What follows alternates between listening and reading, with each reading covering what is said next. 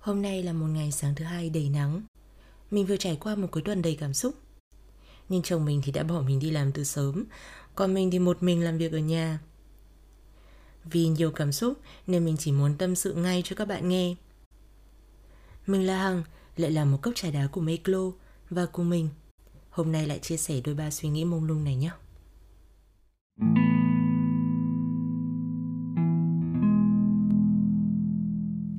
Các bạn có bao giờ hết mình vì một điều gì đó trong một khoảng thời gian nào đó, dù ngắn dù dài, rồi đến khi nó kết thúc, bạn lại cảm thấy hụt hẫng, cảm thấy buồn, nhớ, hoài niệm như trong người mình đã mất đi một điều gì đó. Có không? Bạn biết mình thích karate phải không? Nghe mình lâu chắc đã biết mình thích tập karate từ nhỏ. Mình còn đi thi đấu giải nọ giải kia cơ. Điều gì làm mình thích karate? Ừ. Uhm, thật ra hồi đầu mình không thích đâu. Đi học võ thì mệt Vừa mệt vừa nóng Lại còn đau tay vì suốt ngày phải chống đẩy trên sỏi. Còn đi chân đất thì suốt ngày dẫm phải cái gì không? Rồi nhiều khi mệt thở không ra hơi Nhưng không được nghỉ. Vì nghỉ thì phải ra ngồi một chỗ nhìn mọi người Trong khi mọi người vẫn tập Thì rất xấu hổ. Rồi thầy không cho uống nhiều nước lúc nghỉ giữa giờ Vì có khả năng làm căng cơ, chuột rút. Nhiều thứ không được làm lắm. Và quan trọng nhất Lớp toàn con trai không? Có mấy đứa con gái đâu? Nên đi tập cứ thấy ngại ngại. À và vì thầy giáo mình hồi đó rất nghiêm, Nên mình rất sợ thầy, Nên mình không thích đi tập võ. Đi tập võ mùa đông thì lạnh. Nhà mình hồi ấy làm gì có bình nóng lạnh. Mỗi lần mình đi tập võ về, Mẹ sẽ đun hai, ba phích nước, Đổ vào một cái chậu, Pha cho nước ấm lên để cho mình tắm. Nhưng lúc về đến nhà, Chờ giáo mồ hôi rồi Thì đã bắt đầu cảm nhận được cái lạnh. Tắm xong chỉ có run lập cập. Nhiều lần mình giả vờ đau bụng để không đi tập. Thật ra là có một hôm đau bụng thật, Được bố mẹ cho nghỉ, Nên những lần khác lại giả vờ đau bụng. Mẹ bảo bố xem cho mình. Bố xem xong, gọi điện cho cô bạn bác sĩ, Nhưng chắc là gọi giả vờ. Rồi bố bảo mình bị cái gì mà do tâm lý nên đau bụng thôi Chắc là bố biết mình giả vờ rồi. Được vài bữa thì mình lại đi tập, Vì thấy có lỗi quá rồi sau 2 hay 3 năm gì đó, Mình được đi thi đấu. Và từ bấy, mình bắt đầu thích tập võ hơn. Đầu tiên là sự phấn chấn khi đứng trước một giải đấu.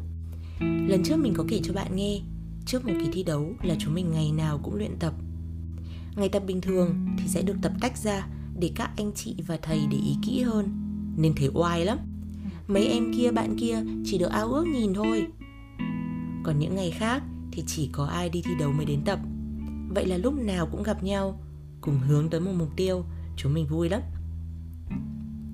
Rồi lần thi đấu nào cũng kéo dài hai ngày cuối tuần. Hai ngày trọn vẹn Chỉ sống cùng karate. Ăn karate, ngủ karate. Chúng mình cứ chỉ hết thi đấu Thì ngồi cổ vũ. Không thì chạy lăng xăng trong nhà thi đấu Để giúp đỡ các anh các chị nếu cần. Bọn mình hay đi kiếm vài ba chai nước rỗng Gõ vào lan can chỗ ghế ngồi để cổ vũ các anh chị và thế là cứ hét to tên của từng người. Hoặc nếu không, chỉ đơn giản là Việt Xô cố lên, rồi lại gõ ba tiếng. Việt Xô cố lên, bùm bùm bùm, Việt Xô cố lên. Và chúng mình đã trở thành một gia đình như vậy. Lo cho nhau, quan tâm đến nhau, cổ vũ nhau, chia buồn cùng nhau, an ủi nhau, tự hào vì nhau. Nếu chẳng may mình thua, thì chẳng bao lâu sau mình sẽ quên hết vì anh trai, chị gái đang thi đấu ở kia cần mình cổ vũ. Và mình sẽ lại nhanh chóng tí tởn ngồi gõ chai và hét to cùng mọi người Việt Xô cố lên! Và sau hai ngày đầy biến động ấy Thì mình lại về nhà. Không còn tiếng chai nước gõ xuống thành lan can Không còn tiếng hò reo cổ vũ Không còn tiếng vận động viên hét lên khi tung đòn Không có tiếng trọng tài. Mọi thứ im lặng một cách thật buồn thật khó chịu. Và mình trèo lên bậc cửa sổ nhà mình, nhìn vu vơ và hoài niệm về những giây phút ấy. Và mình khóc. Mình rất hay khóc sau những lần thi đấu. Không phải khóc vì thất bại hay vì hạnh phúc, mà khóc vì nhớ. Vì nhớ những ngày đầy cảm xúc ở bên nhau. Cho dù thế nào cũng không thấy mệt, mà còn cảm thấy rất vui, rất đủ đầy. Và mình đã yêu võ như thế sau nhiều năm xa nhà, mình không đi tập võ nữa. Mình mới quay lại với võ gần đây khi đã sắp xếp được thời gian và kinh tế không còn là một vấn đề. Cho dù mọi thứ không còn như cũ, không phải những người anh, người chị mình đã gắn bó, không phải tập với thứ tiếng mình đã thân thuộc, nhưng mình vẫn vui vì được mặc bộ kimono màu trắng, được đổ mồ hôi trên sàn tập và được nói về những điều mà chúng mình cùng hiểu và cùng biết. Thì ba ngày cuối tuần vừa qua, mình đã được sống lại tuổi thơ của mình. Ba ngày vừa rồi, ở Paris tổ chức giải vòng loại, tuyển chọn vận động viên của các quốc gia sẽ tham gia vào Thế vận hội Olympics tại Tokyo. Đáng lý ra thì Tokyo là từ năm ngoái và vòng loại này cũng là năm ngoái, nhưng vì dịch Covid mà mọi thứ đã hoãn lại đến tận năm nay. Mình tham gia tình nguyện viên cho ban tổ chức của giải đấu này. Cũng không làm gì quan trọng. Mình được đưa vận động viên từ phòng chờ, phòng khởi động vào sàn đấu. Chỉ là bê đồ giúp họ, chỉ đường cho họ, cũng không có gì đặc biệt. Nhưng mình được xem họ luyện tập trước giờ G, được thấy họ thi đấu, được hóng theo từng trận thắng thua, ai sẽ gặp ai tiếp theo.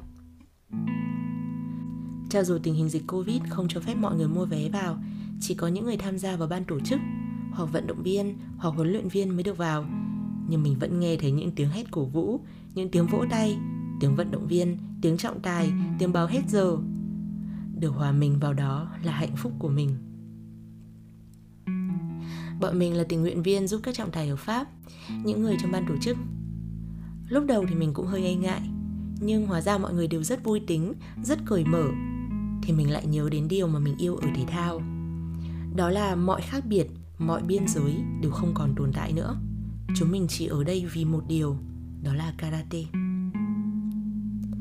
các trọng tài pháp thì không phải ai cũng giỏi tiếng anh các vận động viên cũng vậy nhưng chỉ đôi ba cử chỉ đôi ba từ thôi là mọi người đều hiểu nhau cả một nụ cười một ánh mắt một cái gật đầu cũng đủ nói lên nhiều thứ